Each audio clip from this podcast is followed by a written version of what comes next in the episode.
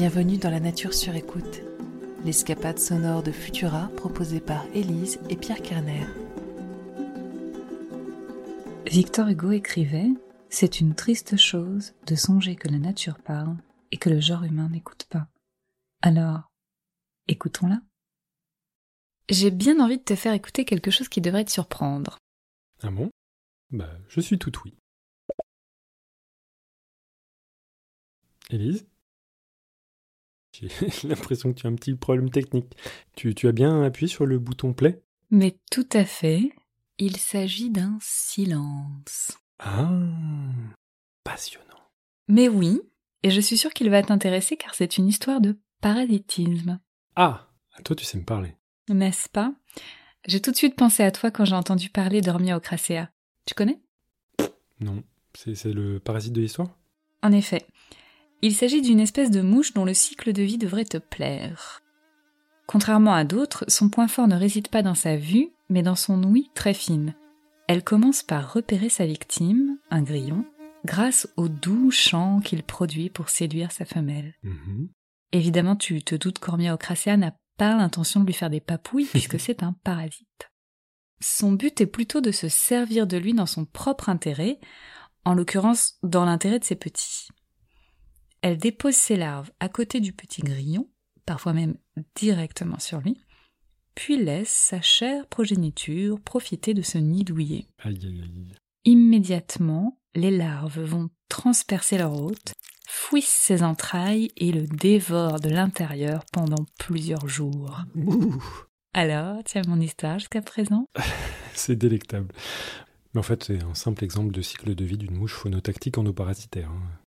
Ok, monsieur la science infuse. Personnellement, ça m'évoque plutôt les créatures qui se repèrent au bruit des humains qu'elles chassent dans le film d'horreur sans un bruit. Bah, je l'ai pas encore vu. Tu me racontes? Je vais faire encore mieux. Je continue mon histoire. Tu vas voir, la réalité dépasse la fiction. Ok. Je te plante le décor. Quelques îles isolées au milieu du Pacifique, connues sous le nom d'archipel d'Hawaï. Mhm. Les protagonistes, une espèce locale de grillon appelée Teleogrillus oceanicus. La menace, tu as suivi, c'est la mouche Ormia ocracea.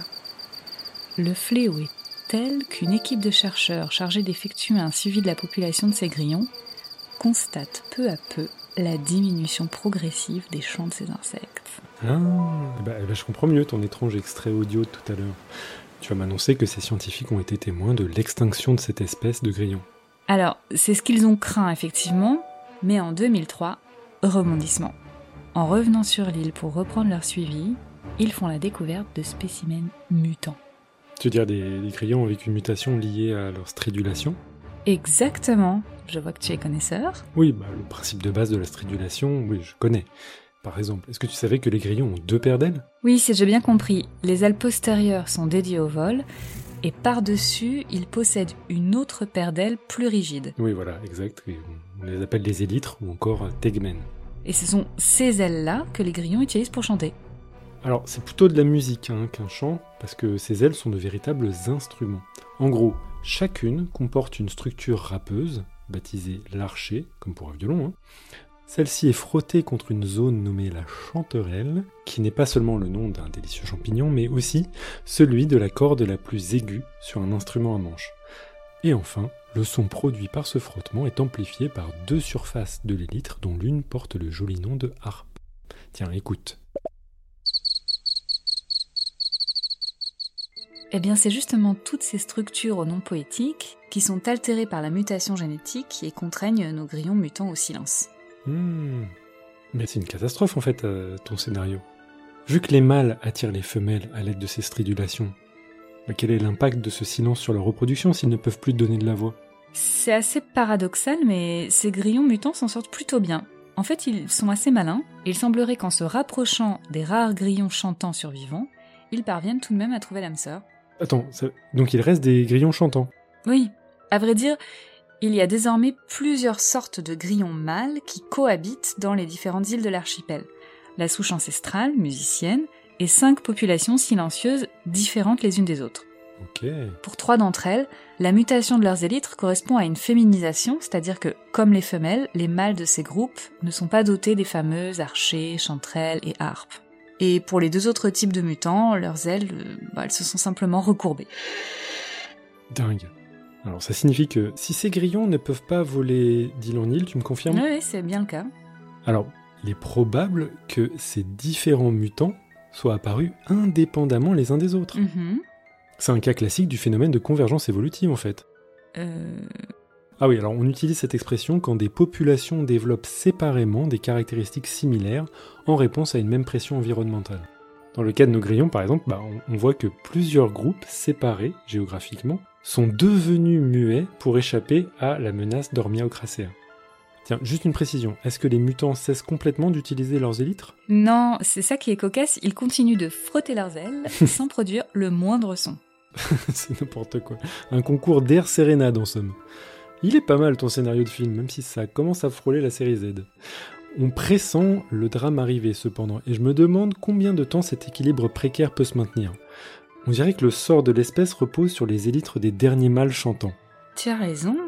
Et à vrai dire, je sais pas ce qu'il en est à l'heure actuelle. On peut regarder vite fait s'il y a peut-être de nouvelles publications. Alors, 2021. Ah voilà, un article vulgarisé par la chercheuse Robin Tingitella. Ah, génial, elle parle de nouvelles découvertes, on, on dirait.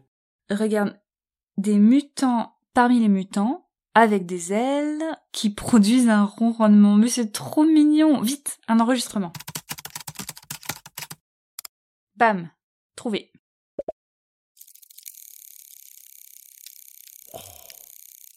Bientôt, sur vos écrans, le retour de la revanche des grillons ronronnants. Chut, tais-toi.